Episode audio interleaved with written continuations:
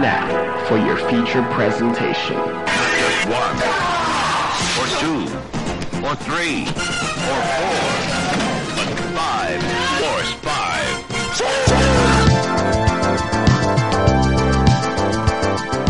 What is up, list nerds? I am your host, ex video store clerk, undiscovered screenwriter, and fellow list nerd Jason Kleberg, and this is the Force 5 podcast, a show where I force my guest to come up with a movie themed top 5 list topic, and then we reveal our picks on air. Sidekicks act as a supporting player to the film's central characters, but it doesn't mean they are less important. Often the sidekick appears throughout the movie as a confidant to the lead or protagonist, but later plays a pivotal role in the plot. At times, they provide comic relief to more serious dramas and epic adventures, while other times they end up as the emotional core of the entire storyline. They're the ironic truth tellers, the ones who call out their protagonists for their faults, yet they've always got their back. One thing remains the same when it comes to these supporting characters they are all scene stealers, and Mitch Burns from the Film Vaulters and my choices certainly fit the bill. I'm excited for you to hear our top five sidekicks list. But before we get to that, the last show with Ryan Estrada was top five Korean films. And although the response on this one wasn't huge, we still got some great suggestions as to what we missed. Not in the top five. Did they get it right? Excuse my language. Okay. Hell no. I can't believe. Who, who made that list? Who made that? That's blasphemous. Don't look at me. That's blasphemous. Over on the Cinemaddicts Facebook page, Joseph Bridges said Memories of Murder, Mother, and Burning were his top three based on his Letterboxd list. Friend of the show, Bruce Perky, said A Tale of Two Sisters and Little Forest. And executive producer Carlos Mota said Train to Busan. If you want your comment read on the show, follow me at Force5Pod on Twitter, at Force5Podcast on Instagram, or over at the Cinemaddicts Facebook page. I always ask the question, and your comment might make the next show. Before we get to sidekicks, I want to talk about our featured review for this week, which is a 1971 film titled The Last Run. I learned about this film from Quentin Tarantino's podcast, Video Archives, and uh, they were really, really high on this film, so I had to seek it out. Uh, this is a George C. Scott film, 1970. He's coming off his Academy Award win for Patton and was looking for a role where he could feel like Humphrey Bogart, and he thought he had found it in Alan Sharp's script called The Last Run. Originally, John Boorman was attached to direct this, but ended up dropping out because he didn't like the script. Probably a good move for him because his next film turned out to be Deliverance. And so he dropped out. John Huston was then hired to direct, coming off of A Walk with Love and Death and The Kremlin Letter, both of which had flopped at the box office and were lukewarm with critics. He didn't really like the script either, so he and his son Tony started rewriting it, which did not sit well with the star. Uh, George C. Scott did not want anybody but Sharp messing with the page. And after constant fights, John Huston left the project as well. And so finally, the third director attached was Richard Fleischer. And he had his main three. He had George C. Scott playing Harry, Tony Musante as Paul Rickard, and uh, an actress named Tina Aumont playing Claudie. And then George C. Scott's wife, Colleen Dewhurst, was going to play the whore that Harry occasionally laid with. But the onset turmoil was not over on this picture, as Scott then had Aumont fired because he thought she was a terrible actor. And look, I don't know how she was because I don't think I've seen her in, in anything. But uh, after she was fired, Bonnie Bedelia turned down the role and it went to an actress named Trish Van Devere. And fun fact after this film was wrapped, Scott and Dewhurst divorced and he married Trish Van Devere. So kind of awkward watching it with that context. Anyway, the film follows a retired driver named Harry. After his son died at the age of four, his wife left him and he moved to Portugal to make a living by investing in a small fishing boat. It's a simple life, but not necessarily a fulfilling one, and after nine years, his phone rings with one more job. Harry is basically at the brink of emotional death. He needs to know if he can still do it, so he takes the job without much hesitation. And it seems easy enough pick up a con named Paul after a jailbreak and transport him to another town. The jailbreak goes off without a hitch. Paul jumps in the car, but of course, there's a detour. Paul wants Harry to head to another town so they can pick up his lady friend Claudie. What follows is mostly a road trip film in which Harry tries to figure out how to keep his cargo safe while Paul and Claudie try to understand why Harry was selected for the job. It turns out that Harry is very good at his job and good at earning respect. The second half of the film involves some double crosses and some long, elaborate car chases through the Portuguese countryside. I'm a big fan of car chases in 70s films because it feels like they were given a chance to breathe. The chases go for a very long time, and it's not two rides smashing into one another the whole time. There's distance between the cars, so we're allowed to see the process. There are no quick cuts. When the action does happen, it's more effective that way, including simple bumps and knocks in the car, since you know that being a realistic chase, one blown tire is going to be the end of it. Harry's car is a BMW 503, an extremely rare luxury car that now retails for like half a million dollars. Now, I've never thought of George C. Scott as a cool guy, but this car definitely gives him that Steve McQueen cool factor.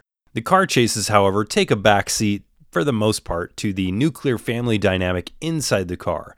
And when I say family, I mean it. As a cover, they concoct a story that Paul is Harry's nephew, so he constantly calls him uncle annoying Harry and me in record time.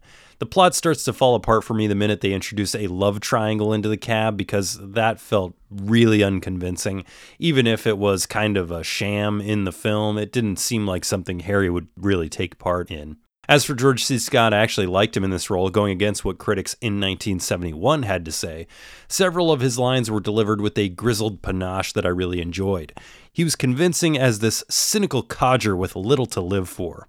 The weakest part of the cast is Tony Musante as a young maniacal punk who reveres the gangsters of old.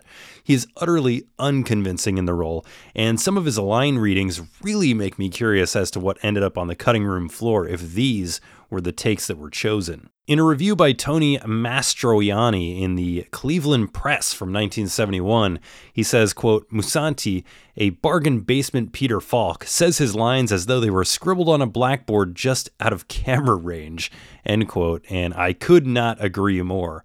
Van Devere isn't given much to do in terms of range, but she definitely was not the weakest piston in the engine here. That is clearly Musante. Overall, I liked the last run, but I will probably not watch it again.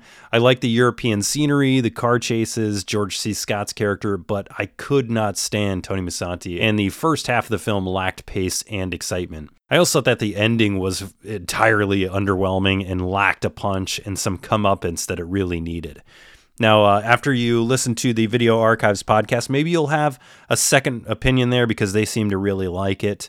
If you're interested in seeing the last run, it's available uh, in full on YouTube or on Amazon Prime. Oddly, this film was not released in the US on VHS. It was released overseas, but made its US debut with a Warner Archives DVD that is, I believe, out of print and has not yet been upgraded on Blu ray. So that's the last run from 1971. All right, spring is here and the weather is about to get really nice. It's time for sports outside baseball, football, soccer, basketball, you're going to need some gear. So make sure to visit today's sponsor, Big Ben Sporting Goods in Cold River, Texas. Take the field with the best in the field. Stop throwing your money away at smaller, expensive wannabe stores. Stretch your dollar during the world famous and world's biggest spring fever sale. Balls, bats, clubs, guns, all the other shit you need to play whatever the fuck sport you want. Want to be the next Bubby Brister? Grab a new pigskin and find out. Are you the next Walt Weiss? You'll never know unless you pick up the latest baseball mitt from Rawlings. Hell, break in the glove by playing catch in the parking lot. It's encouraged at Big Ben Sporting Goods. Ask for the owner, Big Ben Healy, and tell him the Force 5 podcast sent you for a free Junior Healy baseball card with any purchase. Big brands at low prices, that's the Big Ben Sporting Goods guarantee. All right, let's talk sidekicks with Mitch Burns.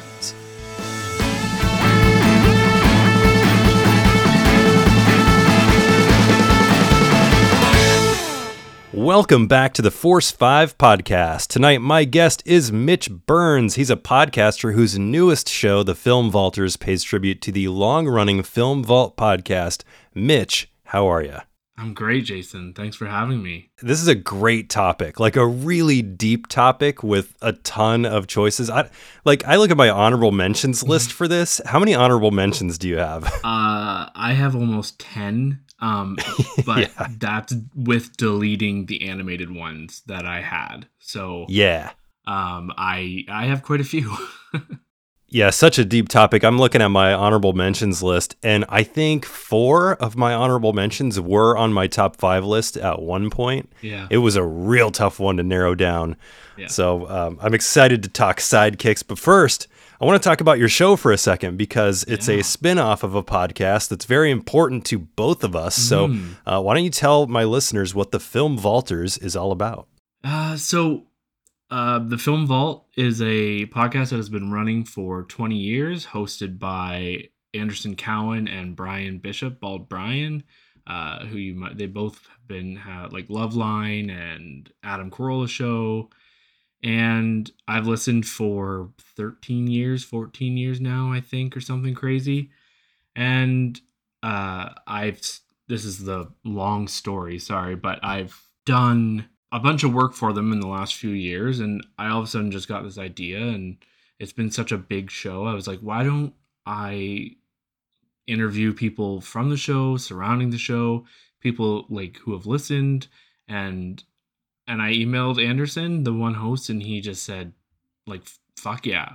I, I are we allowed to swear on here? Sorry. Yeah, go for it. Yep. um and he just he just said yeah go for it he's like that sounds great uh and then so a couple months of uh thinking and and what i was gonna do and here we are i'm like four or five episodes in but i'm loving it i've interviewed some of my favorite people can't wait to have you on uh yeah so it's amazing Yeah, it's a really great idea and cool that this podcast that so many people listen to is so large now and with with such an expansive catalog that it warrants kind of a spin-off show that interviews Yeah. some of those folks.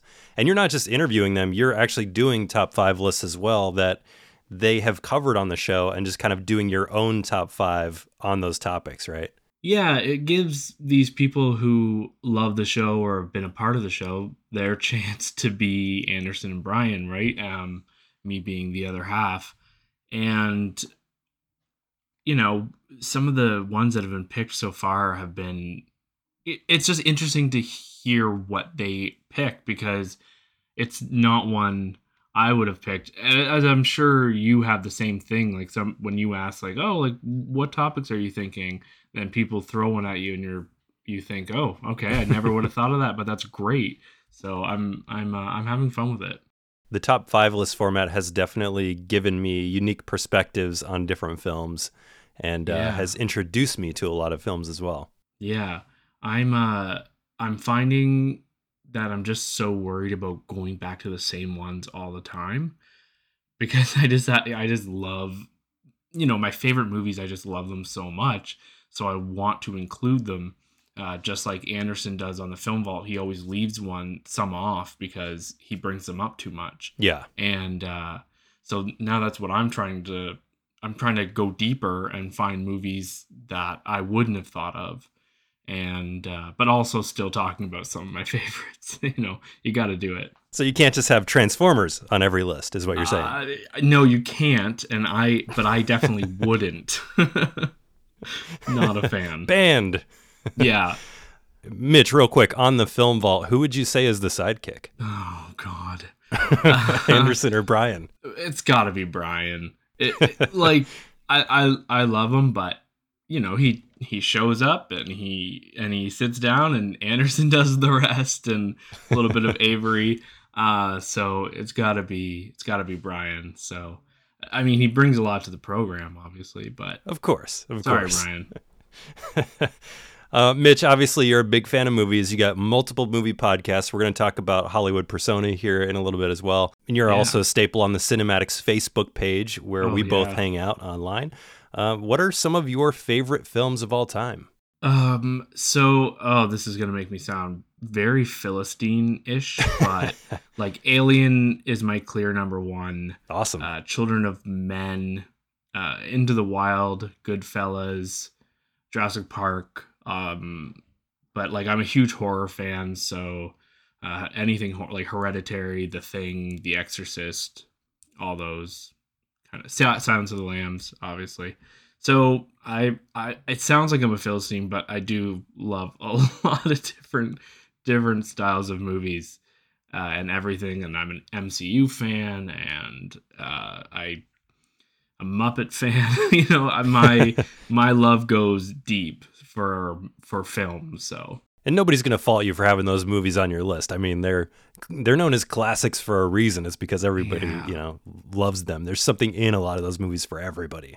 I think when when people ask you, like when you're someone who loves movies or reviews them, and people obviously their first question is like, "Oh, what's your favorite movie?" It's just so it's almost frustrating when you say, "Uh, Alien." they they expect more.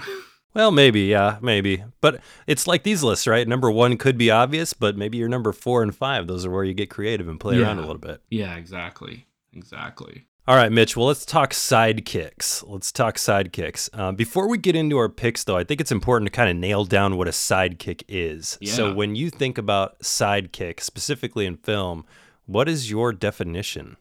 It's it's really interesting because it changed over the last week or so. Like in my head, I kept thinking, okay, well, a sidekick is a best friend, or um, okay, but wait, but like a sidekick would also be somebody who does things for someone, right? Like Mhm. is not a servant per se, but is like that person who is side by side and and helps them. But my list is full of varying degrees of sidekick um and it's it's really interesting how it sh- shook out like some are the best friend or some are a little distant but needed a needed Yeah. sidekick so what what about you what how did it shake out You know, when I think about a movie sidekick, it for me it's that person who's there to help the protagonist on their journey and they might not necessarily have a journey of their own. They're kind of specifically there to help the protagonist get from A to B. There were people, especially on my honorable mentions list, that really didn't fit into that.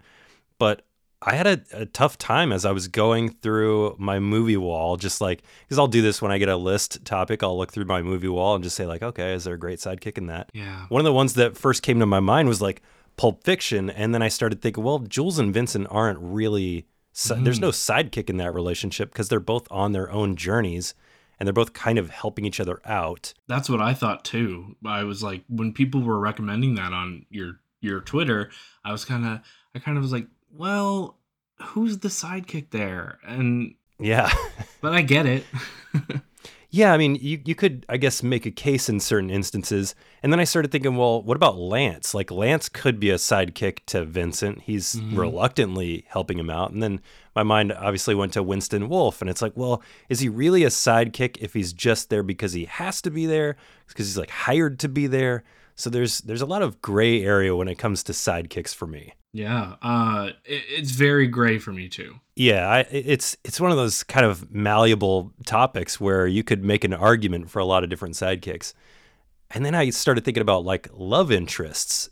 Uh, how do you feel about love interests? Like, would you consider a love interest a sidekick, or would they still have to have that same kind of helping the protagonist on their journey? Yeah, I I I don't find a love interest to be a sidekick unless it was something like you know Indiana Jones with uh, like Marion, I think is her name. Mm-hmm. Yep. Uh, and then uh, something like romancing the stone where there's like an adventure and and the female isn't necessarily just the damsel in distress but is also helpful um like i could see that but i definitely left it all off my that kind of relationship off my list I did as well. And uh, for listeners too, just so you know, we are not including animated sidekicks on this list. This is live action only. mm-hmm. Uh, both Mitch and I agreed that animated sidekicks is so it's such a deep category that it has to be its own list. Yeah. It's I could have a 30 page list for animated sidekicks, so and it was just unfair to have a full and it would just be all animated and then i would knock off so many i love that are live action. So splitting yeah. them up was just the better idea. All right sidekicks. Mitch burns you ready to get into this list? Oh i'm so pumped. You know what's gonna happen? You know what's happening you it now? Huh? you know what's gonna happen? No no no. Words? You just made the list! Hmm. Top five top five, the top, five. top sidekicks. By the way, have you ever seen the uh, the Chuck Norris movie Sidekicks? No, uh, I, I, I, but I looked into it today.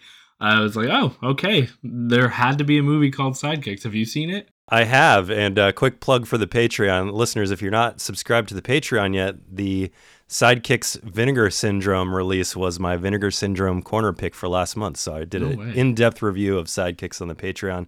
If you want to check that out, Oh, cool. It's a real fun kind of Karate Kid, uh, early '90s knockoff. It's it's good. Oh, that's. Uh, I'll, I'll, I'll catch it. I'll watch it at some point. It is good. All right, let's get into this list. I'm going to start us off here with my number five.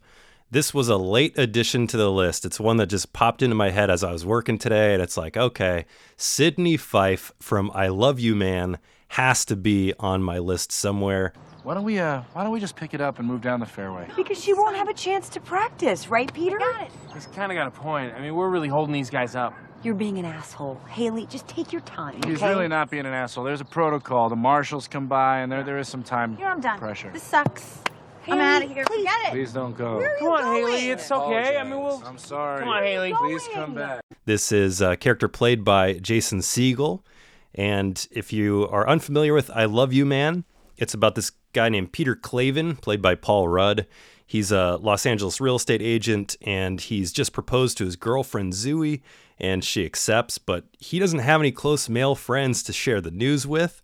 Um, he's got like his brother and his dad, but mainly he has female acquaintances. So uh, he overhears his wife's friends like uh, talking about their concern over his lack of guy friends, and he decides that he needs to have a best man for the wedding.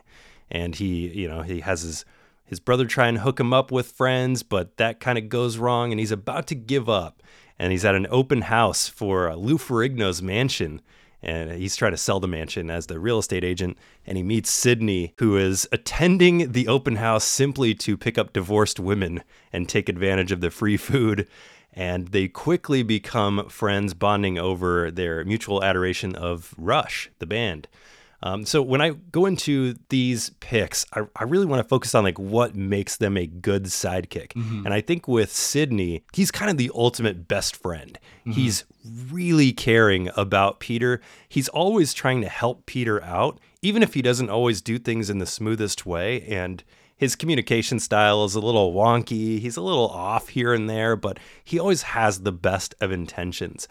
And there's a moment in this film where Sydney asks Peter for money for something he wants to keep as a he, he doesn't want to tell Peter what the money's for. And this is where you as the audience and, and frankly Peter as well are thinking, uh oh, Sydney might not be on the up and up and the the way that he uses that money is really wacky, but it's all in service of Peter, and it's it's just a really great uh, a really great chemistry between Paul Rudd and Jason Segel. The pet names they have for each other, the uh, just hangout sessions where they're just chilling in uh, in Sydney's garage. It's just a really great relationship, and I just love how Sydney is always looking out for Peter. So yeah, Sydney Fife from I Love You Man from 2009 is my number five. I am so mad at you right now because. I am well, I'm mad at myself because I love that movie. That's one of my favorite comedies of all time. Like I'm not even joking. And completely forgot about it. And he he could have been my number one. Uh this that's why I need to like spend a week researching. So really good pick. I mean, you're always gonna leave stuff off of these lists. There's just so many. Oh, for sure. All I could think of when you were talking about the open house scene was uh, I, I, that guy over there has to fart, and and and they're like, "What? How do you know?" And he's like, "Look at him." That whole scene is just ingrained in my brain, uh, and I just no, such a good movie, such a great pick. Wow, It's a great comedy. There are so many lines from that movie that I use on a weekly basis. me too. Totes my goats, something I always say. I'll see you there or I'll see you at another time is another one that I'm like always saying. Yes. oh, I'm so glad you you brought that up. And I can't eh, see a box of Kleenex now without thinking of that movie. Um, and the lazy boy and the lotion. Uh, yeah, no, great pick. Wow. So my number five is a amazing character named Falkor from The Neverending Story. I, I was just going to. I, I have to. I was trying to. s- Sneak away. I, I mean, no, no. I like children. For breakfast? Never. I'm a luck dragon. My name is Falkor. And my name is. Atreyu. And you're on a quest. How'd you know that? You were unconscious. And you talked in your sleep. Why Could you get round and scratch behind my right ear? I could never quite reach it. Falkor is a dragon-like creature, but furry uh, from the Neverending Story, and he becomes friends with Atreyu, and he guides Atreyu. He's, to me, he is everything you would want in a partner on an adventure. And as a kid watching these movies, he was like, like he was soft and cuddly and warm but at the same time he was wise and smart and funny and lovable and at times like a little menacing. Um and so he's one of the few sidekicks that can pull off all of that and still be incredible. And uh i i i love him. I i wish he was real and i could just ride on his back and fly through like get to work that way. He's and his voice is so great. Uh i did just have who who voiced him but now i can't remember. It's uh fudge. Um but he was constructed by a man named giuseppe tortura Tor- tortura sorry. The frame was made of like steel but and then they had his head and only parts of him could be moved. It was uh, and then the eyes and the ears. They used to like the main character Atreyu he would scratch behind his ears uh, Falkor all day he's my number five for sure This is a film that I saw when I was younger, but I haven't seen for a very long time.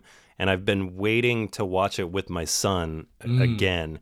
But this is one that I know came up a lot on films that scarred you as a child because there are a lot of like really inventive, really weird pieces of imagery in here. that horse scene uh, definitely has played some nightmare s- stuff on me. Every time I saw a horse for till I was like 12, all I could think of was the horse being sucked down into mud.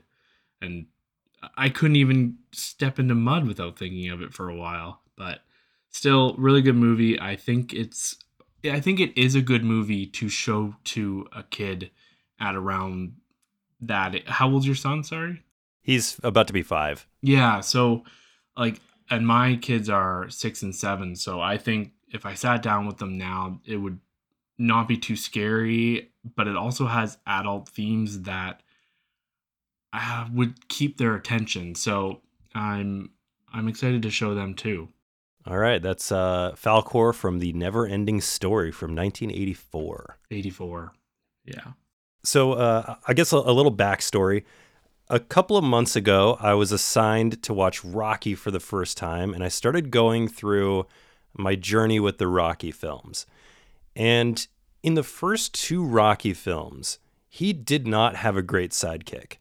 His best friend and brother-in-law named Paulie is kind of a piece of trash. He's like a real he, he's he's got jealousy problems. He's kind of a destructive influence on Rocky's life.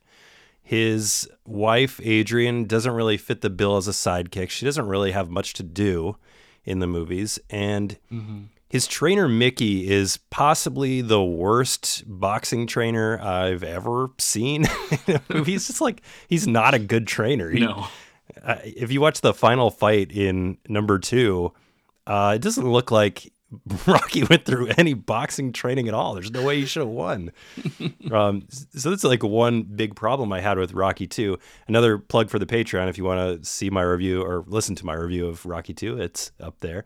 Um, but in number three, His trainer has some heart trouble after an encounter in the locker room with Clubber Lang, played amazingly by Mr. T. He just looks absolutely terrifying in this movie, his first movie. Yeah. During that encounter, Lang proceeds to uh, he, he pushes Mickey, and uh, Mickey starts having heart problems because of it, and then he proceeds to embarrass Rocky in front of the world for his title. I mean, he he basically Rocky makes the exact same mistake Apollo Creed made in one by underestimating his opponent and worrying more about uh, showmanship and stuff. And Clubber Lang gets in there and just beats the piss out of Rocky in like two rounds. And after this, Rocky wants to be done with boxing. He's he's ready to hang him up. I mean, really, after every fight, Rocky seems like he's ready to hang it up. Yeah. But after this one, especially because he's been embarrassed. But there's one guy that's not going to let him. A man who volunteers to train Rocky the right way. His two-time opponent, Apollo Creed. Now, I didn't see this coming. I, I, loosely knew what happened in Rocky 1 and 2, but I didn't know that Apollo Creed was going to come back to start training Rocky in number 3. Mm. And uh, I always thought that Apollo Creed was the most interesting character in 1 and 2. In the first one, he's really theatrical. He wants to put on a show. In the second one, he's very serious. Like he doesn't smile once in the, the whole movie. And then here in 3, he's kind of a he he's just an amazing friend and he turns into this mentor for Rocky. And the things that make him a really great sidekick here is that he pushes Rocky to get out of his comfort zone. The first thing that he does is he takes him out of his Philadelphia gym and he takes him to an all black gym in Los Angeles to train, where he learns a whole different style of boxing and he learns how to move correctly. Creed is a great boxer. He knows what it's going to take to beat Lang, and he takes him through a, an intense training regimen. And if you compare like Mickey's training regimen, which is just absolutely ridiculous, like he has Rocky chasing chickens around alleys and stuff. And he clearly never taught Rocky how to put his hands up to block. and then you compare it to what Creed's doing with him here. It's amazing. And he, he also never gives up on Rocky. Like, even when Rocky is giving up on himself, the frustration that Creed shows in the ring. There's a scene where he's sparring with Rocky, and he's just like, Rocky's not blocking anything, he's not doing anything, and, and Creed just has this moment of frustration where he's he's just like, You're gonna die in this ring if you don't shape up. Damn, man, what the hell are you doing? This guy will knock you on your ass. Come on, Rock, it's not a game. You wanna live in the hospital for five weeks this time? You thought I was tough? This jump will kill you. All right. Come on, come on. Get your head on your shoulders, man. Think about the fight. Think about the fight. Clubber Lang's in here. He's trying to hurt you, Rock. He's trying to hurt you. Okay, here he comes. Jab. He's jabbing. He's jabbing. He's trying to hurt you. You gotta fight him. You gotta move. Up against the meeting. He's up against the rope. Here's the corner.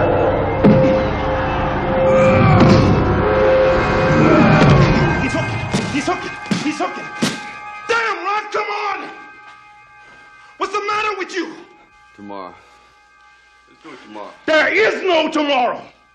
Before the fight, of course, it's a Rocky movie, so you have a training montage, but uh, it ends with this amazing beach foot race where they're running on the sand, and finally, Rocky is in good enough shape to beat Apollo Creed and uh, there's you know the freeze frame of the guys jumping around and hugging in the water. It's just so classic. Awesome. I couldn't see anybody better in Rocky's corner in Rocky Three than Apollo Creed, and uh, it made him one of my favorite sidekicks of all time. Yeah, that's a, that's a really great pick, and uh, I never really thought about the how crappy of a uh, trainer Mickey was until you said that Terrible. that. And now all I can think of is all, how everybody makes fun of him. You know, oh, Rocky, get over here in the corner. Like, uh, yeah, you're so the waste. Yeah, yeah. Oh, come here. and when you think about those early movies, Rocky was in the most part training himself like yeah in a lot of it like running up the stairs and and eating the eggs and uh no that's a good that's a good pick Wow. oh my god. Yeah, Mickey was terrible. Yeah. he was the worst. that, that's better than mine. Uh, my impression. Uh, I've only seen the first three Rockies, so I definitely have to uh, keep keep pushing. I have them on a nice Blu-ray set, so I'm gonna, you know, really unveil the story of Apollo Creed and all that. So, um, so my number four is a little man, quite literally, a little man named Hoggle. He is from the 1986 movie The Labyrinth. Excuse me? Oh, uh, excuse me. Oh, it's you. Excuse me, but I have to get through this labyrinth. Can you help me?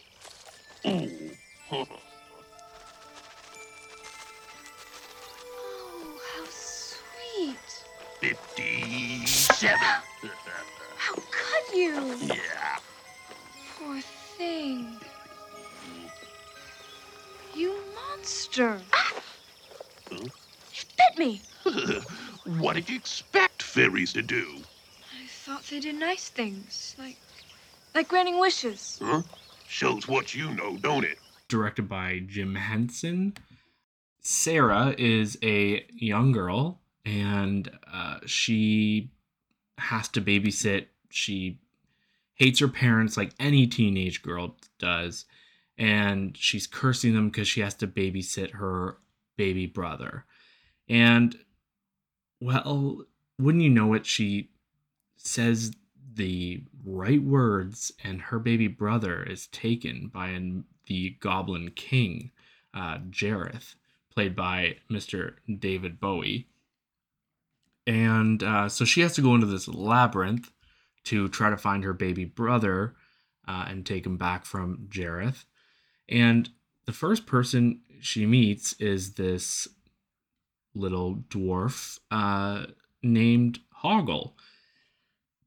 And it's not coincidence that they met, but he, because he may be playing two sides at the beginning, um, but he reluctantly uh, joins Sarah for her quest, and he becomes a great friend, and he's he's hilarious in his way that he can't handle compliments. Uh, she tries to kiss him on the cheek, and he just goes like, "Ah, yuck!" But then he actually like loved it, and like uh, he ends up trying, you know, sacrificing would almost sacrifice himself for her, and uh, the way they just become best friends is is beautiful, and the ending is beautiful as well.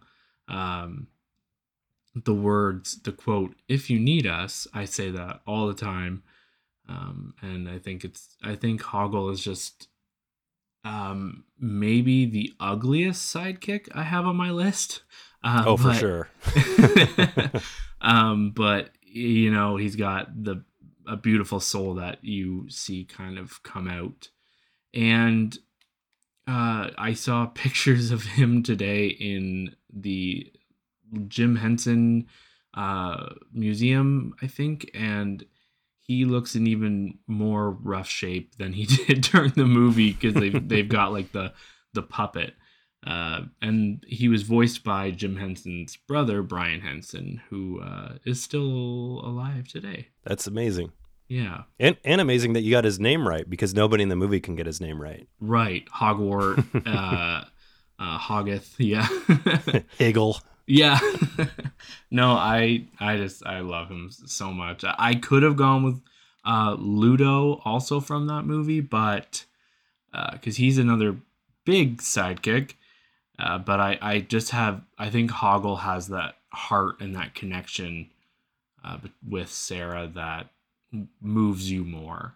And uh that wasn't necessary necessarily a uh like I don't know what I'm trying to say. It wasn't necessarily like a caveat that they had to have an emotional connection, but it obviously adds to it. So All right. yeah, Hoggle from Labyrinth from 1986. Uh, yeah, this is one that I didn't even think about, and I probably should have because this was another one that came another movie that came up a lot when people were talking about the movies that gave them trauma as as a kid. Oh my gosh.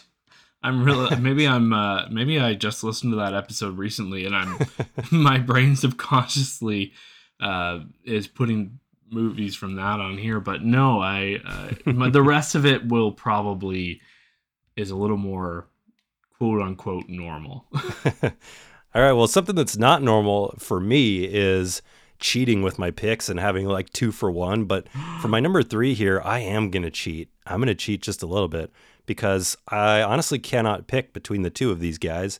They are both amazing sidekicks to Ethan Hunt. I am talking about Luther Stickell and Benji hmm. Dunn from the Mission Impossible series. I'm going to ask you a series of control questions. I know, and I'm going to answer truthfully, and then you're going to ask me to lie intentionally. State your name. The King of Norway. See, that's a lie.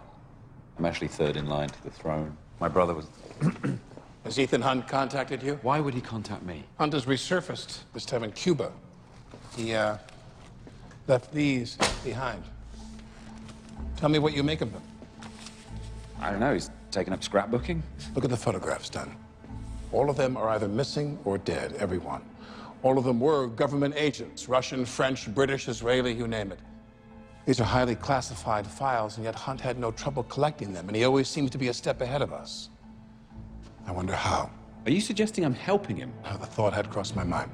I am a huge Mission Impossible fan, and nothing that Ethan Hunt has done over the last, I don't know, really ever in his movies could be done without Luther or Benji.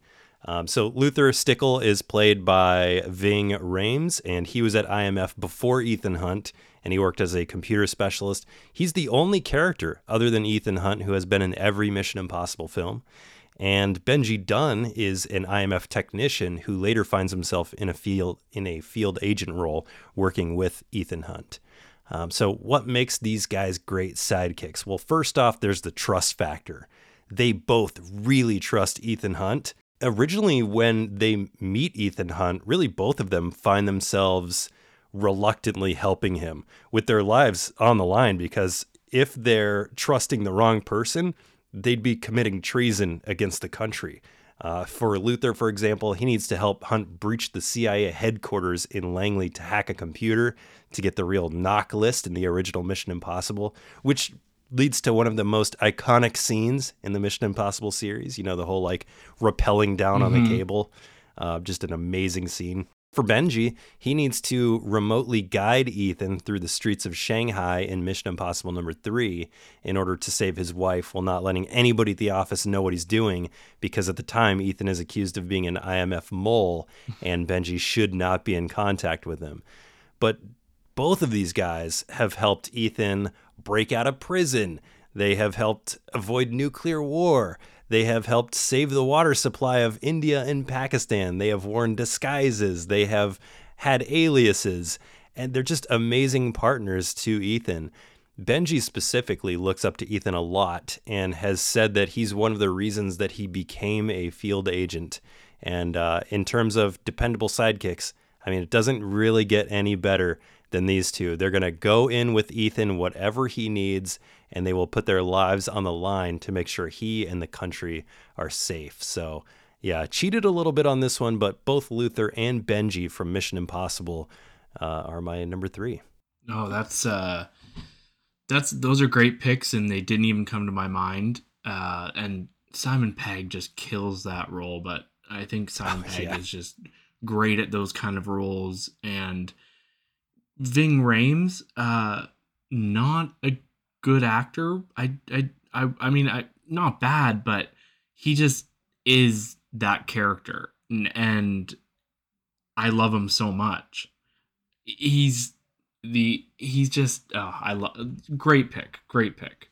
They have an interesting dynamic too as these characters because Luther's really kind of calm and he's the Mhm. one that's not going to show that he's sweating even if he's like sweating his balls off on some of the things that Ethan's making him do whereas Benji is like we're all going to die. Like he's he's just kind of Yeah.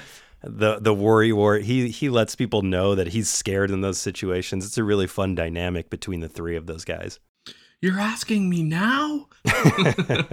no, Yeah. he's he's great. Uh, that was that's a really good one. I probably would have went with Benji, but obviously, oh, Luther's been with him for longer because Benji didn't come in until three Mission Impossible three or four? Three, yeah. Three was his first one. Yeah, so uh, no, great picks. Uh, love them both. Um, so I kind of this is my one where I don't know if if you're going to give it to me or not, but uh, I think he does qualify. Um, so Samuel Loomis, played by Donald Pleasence in the Halloween movies. I'm not responsible, Sam. Oh, no. I told him how dangerous you he was. couldn't have. Two roadblocks and an all-points bulletin wouldn't stop a five-year-old. Well, he was your patient, Doctor. If precautions weren't strong enough, you should have told somebody. I told everybody! Nobody listened. There's nothing else I can do. You can get back in there and get back on that telephone, tell him exactly who walked out of here last night, and tell him exactly where he's going. Probably going. I'm wasting my time. Sam Haddonfield is 150 miles away from here. Now, now, for God's sakes, he can't drive a car. He was doing very well last night. Maybe someone around here gave him lessons. Yeah, he is in the Halloween series. Uh, he appears in one through five, and uh, and then he's played by Malcolm McDowell in the remakes, the Rob Zombie remakes, and then in the newer movies, he, there is he has some cameos, uh, but it is Donald Pleasence, uh, but they are using technology because Pleasence obviously died in uh, 95. Um, so for me, uh, Donald Pleasence was the reason I loved those movies. Well, Michael and and uh, sorry Sam Sam Lewis Loomis and Michael they just they're dynamic and uh, Sam's his worry and how much he takes on he is so upset.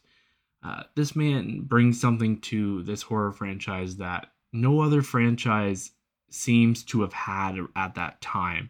The Nightmares and the Jasons, they just didn't have him. And I think that's why I love this franchise the most.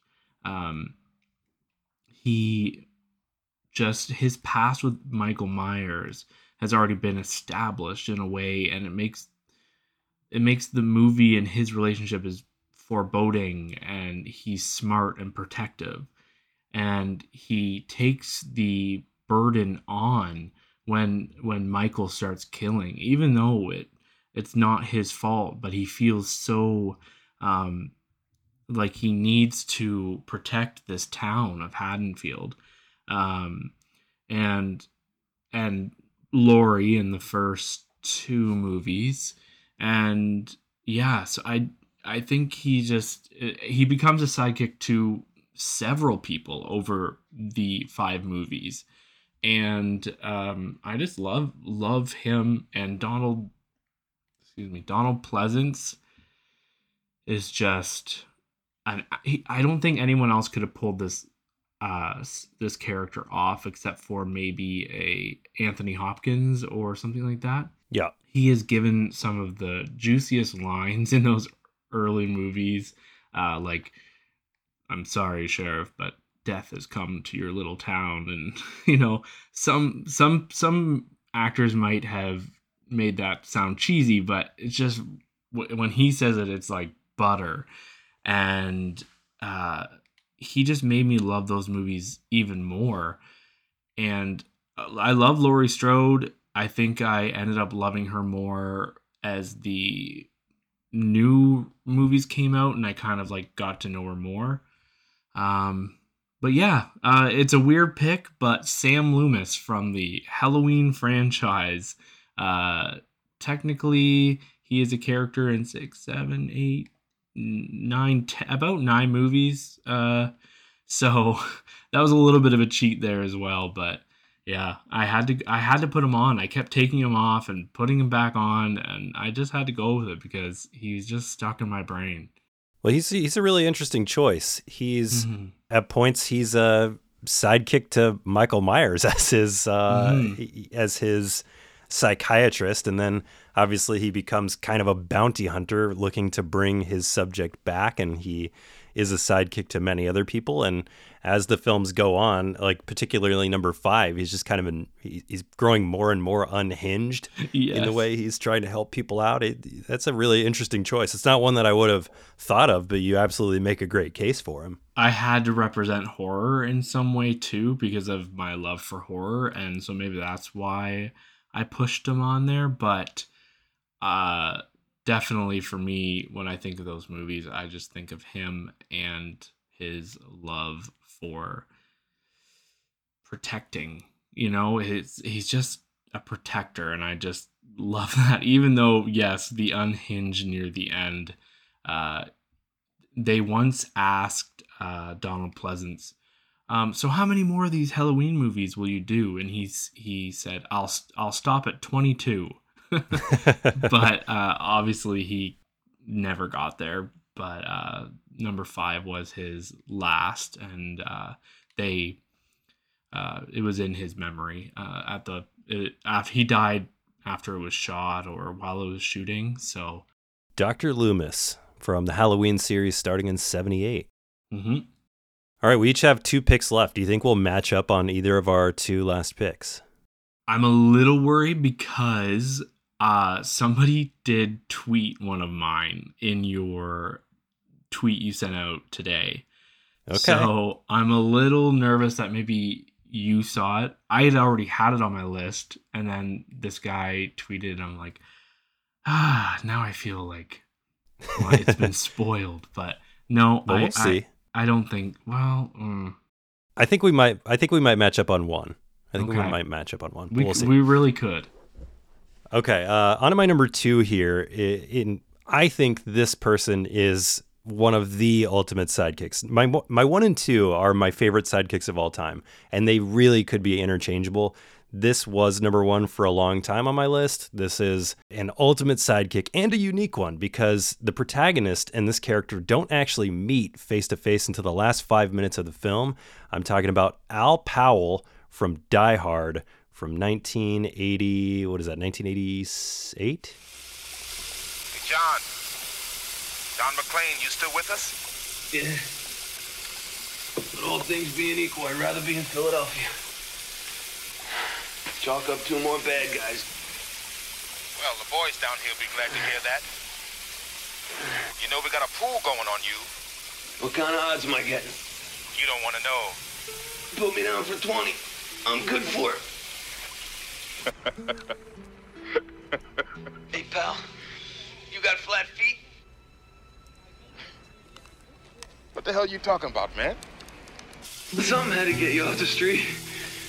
What's the matter? You don't think jockeying papers across a desk is a noble effort for a cop?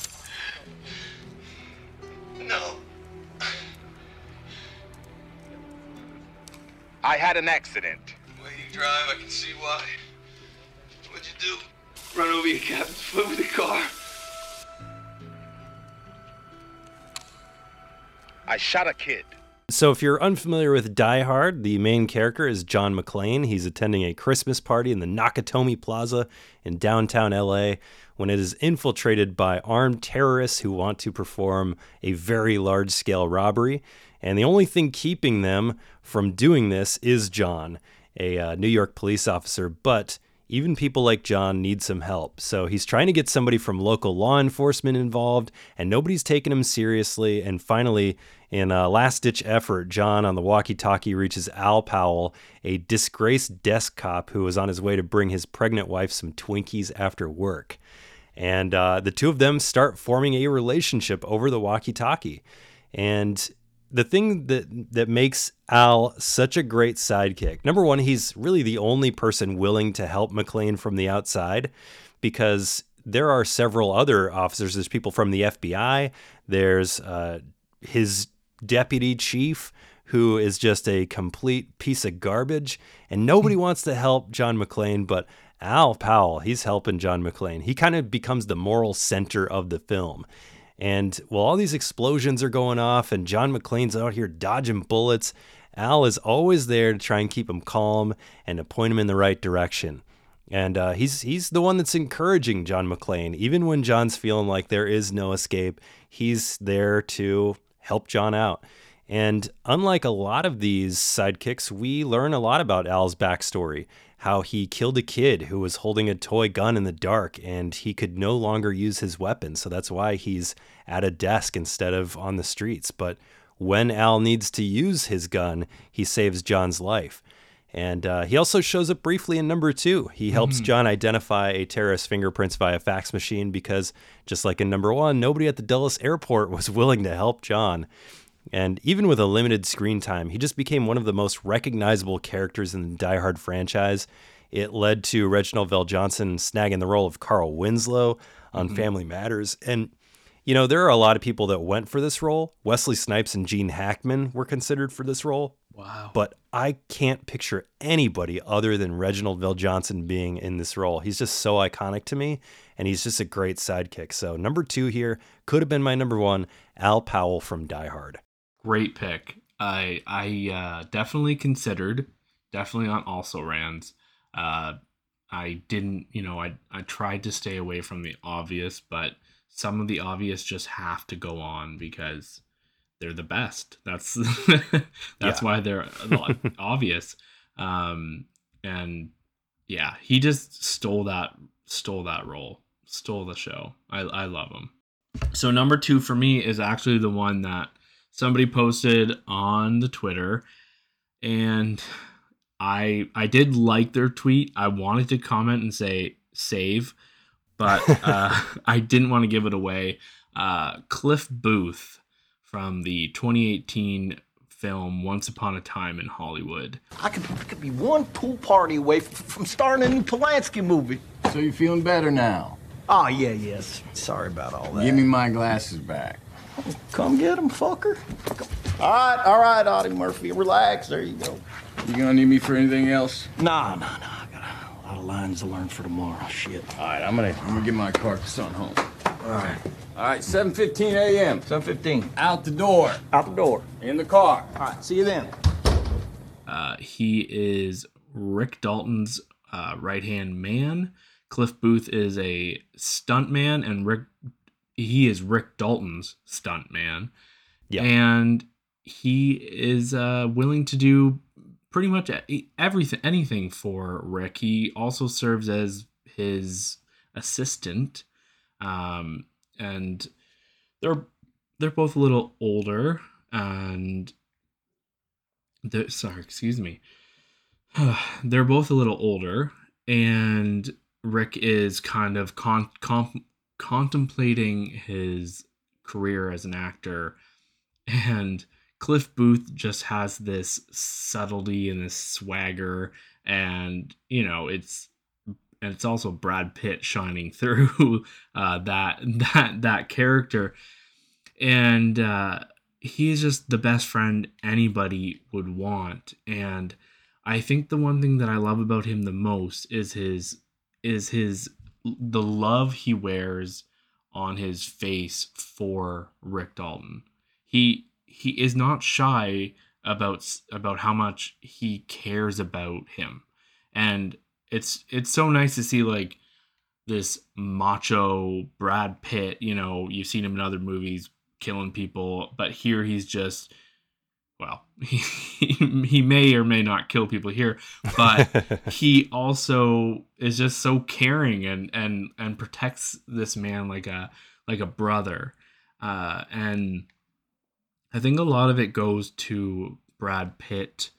Uh he I think his acting in this is really great.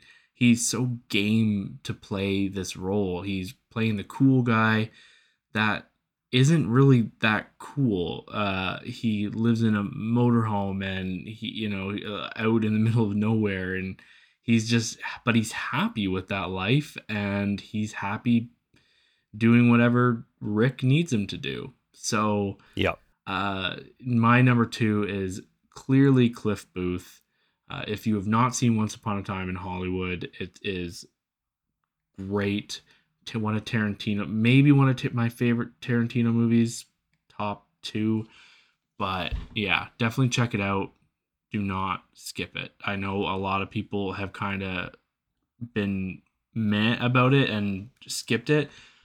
I and I have talked so many people into seeing it, and I've never had one person come back and say they disliked it. So Well, if you're not going to take uh, Mitch's word for it, take mine because Cliff Booth is my number one. Cliff Booth. no, Hey, look, and and this is a good thing because I mean he really is one of the best sidekicks in film ever. Yeah. And like you said, he's he's uh, Rick Dalton's stunt double, but he's also Rick Dalton's psychiatrist. Yeah. He's his mentor. He's his bodyguard. It's a great relationship. If you look at the character of Cliff Booth, he's he's a guy that like he does owe Rick a lot. Like mm-hmm. his career was kind of over and Rick took him in to provide him a paycheck as his kind of a just assistant at this time, his driver. Yeah. But Cliff can always be counted on. The car is always in the driveway and he's always flying with Rick Dalton. Now, when Rick flies, he flies first class and Cliff flies in coach. But you also understand that, like, if Cliff asked to be in first class, he probably would get a first class seat, but he mm-hmm. is just there. You know, he, mm-hmm. he's cool with it. He's cool with being back in coach. He's the ultimate best friend. He also saved Rick's life once. We don't see it on screen, but while working on the TV show Bounty Law, Rick caught on fire while filming, and Cliff jumped in and saved his ass. So he's literally saved him. And, um, you know, there's backstory, obviously, that I, I mentioned with Al Powell from Die Hard, but there's a lot of backstory here with Cliff Booth as well. We get to see him beat the heck out of Bruce Lee. We, uh, you know, there's a mysterious backstory with his wife. And if you've read the novel of Once Upon a Time in Hollywood, there's a lot to that section with Cliff Booth. He may have also murdered other people. You'll have to read the the novelization to figure that out. But uh, he also, unlike a lot of sidekicks, Cliff Booth gets the best scene in this movie, in my opinion. The whole uh, Spahn Ranch scene where he Yes. goes to check on the owner of Spahn Ranch is just one of the most suspenseful scenes that ends in a way that I'm sure nobody would expect in a Tarantino movie. I fucking love that scene. It's amazing. Yeah. Um, so yeah, Cliff Booth is my number one. He, like you said, Brad Pitt doing just an amazing job as this sidekick character. Love it so much. I I wouldn't have thought that Brad Pitt kind of would have had this character in him. It's it's a little bit of what he did in Burn After Reading, but also completely different. He's just this. It's like he's this cool guy, but he's sweet as pie, and he is just so generous for whatever he's given, and so happy to be right hand man. He's just kind of like in control. He's a that's the way I would describe him. He's a man in control. Like whatever his situation is, doesn't matter. He's in control. Yep, and he, yeah, you're exactly because I always picture, I always remember that scene where he's driving, and uh, that one of I think Manson's girls gets in his car, and Yeah. and it's it's a it's a really weird scene, and it's really awkward, and there's tension, and anybody else driving that car would have been nervous, but he just plays it off so cool and i i just love that scene too and it's forever in my brain but yeah oh great. Hey uh, you know what? Great pick. Yeah, I mean it's it's fitting that it's your two and my one. yeah it really is. Uh so my number one god i i, I probably should have just had cliff at number one but as soon as i thought of sidekicks i thought of this droid. Mm. I've had a dwarf on the list. I've had a flying dragon. Uh, I've had a you know uh, detective. I had to go with K2SO from Rogue One, a Star Wars story.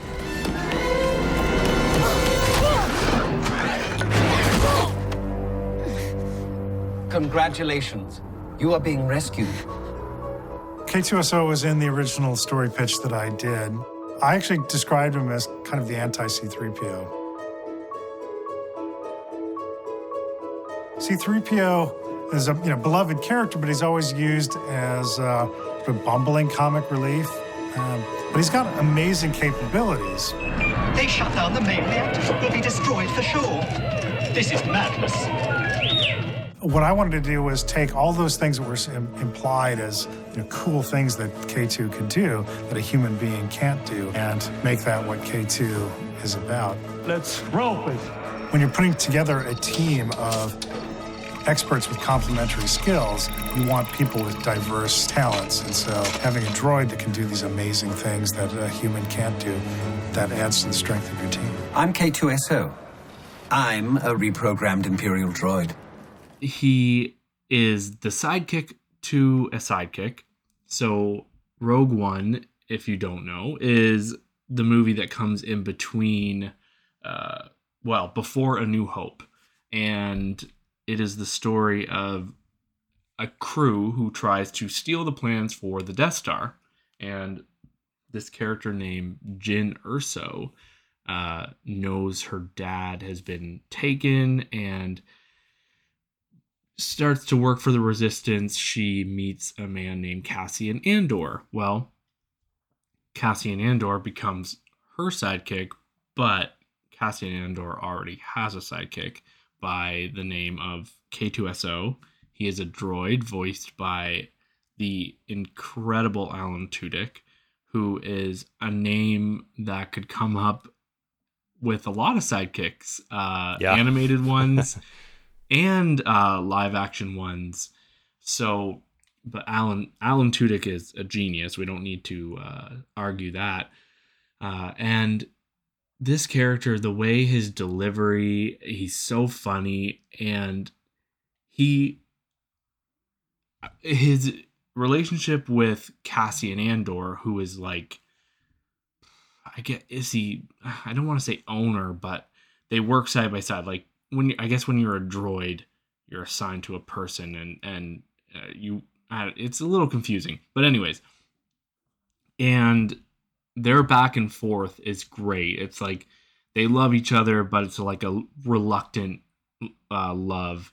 And then Jyn Erso comes into the picture, and K2SO cares so much for Andor that he is like, Who is this girl? Can we trust her? Uh, like at one point, he says, You're giving her a blaster? and he's, I don't even get a blaster. And uh, it's just great. There's, and he steals the show uh, quite literally. I'm really hoping he shows up down the line in Andor, which I am absolutely loving. And uh, yeah, K- K2SO, I just could not remove him as my number one, even though there's R2D2 and C3PO and Chewbacca. I could have gone down, I could have been all Star Wars characters, but K2SO takes the cake. K2SO, I, yeah, when you said droid, I was expecting R2D2 or C3PO for sure. Yeah. This is an, an interesting twist and a movie I haven't seen before. So I'm You still haven't like, seen Rogue One? no, I've never really been a huge Star Wars fan. So I've just kind of been dragging my feet on the newer films. Uh, I haven't seen a Star Wars film since 1999. Wow. I Yeah. I mean it's ex- I mean obviously it's exciting cuz you you might if you don't oh geez I'm stumbling over my words cuz I'm I'm I'm bla- bleh, flabbergasted that you haven't seen it. But if you uh don't have a passion for Star Wars, it might just kind of be meh for you, but I think those people who really love Star Wars and and I think film lovers love this movie. Uh, it's it's incredibly well written and well made. So uh, one day you're gonna have to sit down and and watch it uh, and let me know what you think. I will. It's actually been a goal of mine to go through the films uh, in whatever order is recommended because um, whenever we go to the Disney parks, the Star Wars area is one of the coolest areas in the park. And I'm always like, God, I gotta, I gotta really just sit down and, and watch these films because I want to enjoy those areas more. But I'm sure there's a ton of references that I just don't understand. Yeah, like do you watch a lot of TV? I, I don't, but uh, the Star Wars shows and like The Mandalorian uh, are my one. I slip into TV obviously to watch those, and Mandalorian's great too. Yeah, I've heard so many great things. I just haven't seen. I, I really want to watch Andor because I heard like there's some great heist sequences in that one, and I love great heist sequences and Mandalorian. I've heard a ton of stuff about, so I, I will Yeah. at some point. I will get to them. All right, perfect. Mitch Burns, hell of a list. Um, let's recap it real quick for the folks at home. Uh, my number five was Sydney Fife from I Love You Man. At number four, I had Apollo Creed from Rocky 3. At number three, I cheated a bit. I had Luther and Benji from the Mission Impossible series. At number two, I had Al Powell from Die Hard. And at number one, I had Cliff Booth from Once Upon a Time in Hollywood. Oh, I, like I can't run down my five to one because I they were all just off the top of my head. I, I definitely don't have them written down anywhere. I'm totally joking. Uh, number five for me is Falkor from the Neverending Story. Number four is Hoggle from the Labyrinth. Number three is Samuel Loomis, my odd choice from the first five Halloween movies. Number two is Cliff Booth, which is also uh, Mr. Kleberg's number one. And my number one is K2SO from Rogue One, a Star Wars story. Great list. And I know we have some honorable mentions, some also rans that uh, just narrowly made or missed our list. So, what are some of those that weren't mentioned that were on your honorable mentions?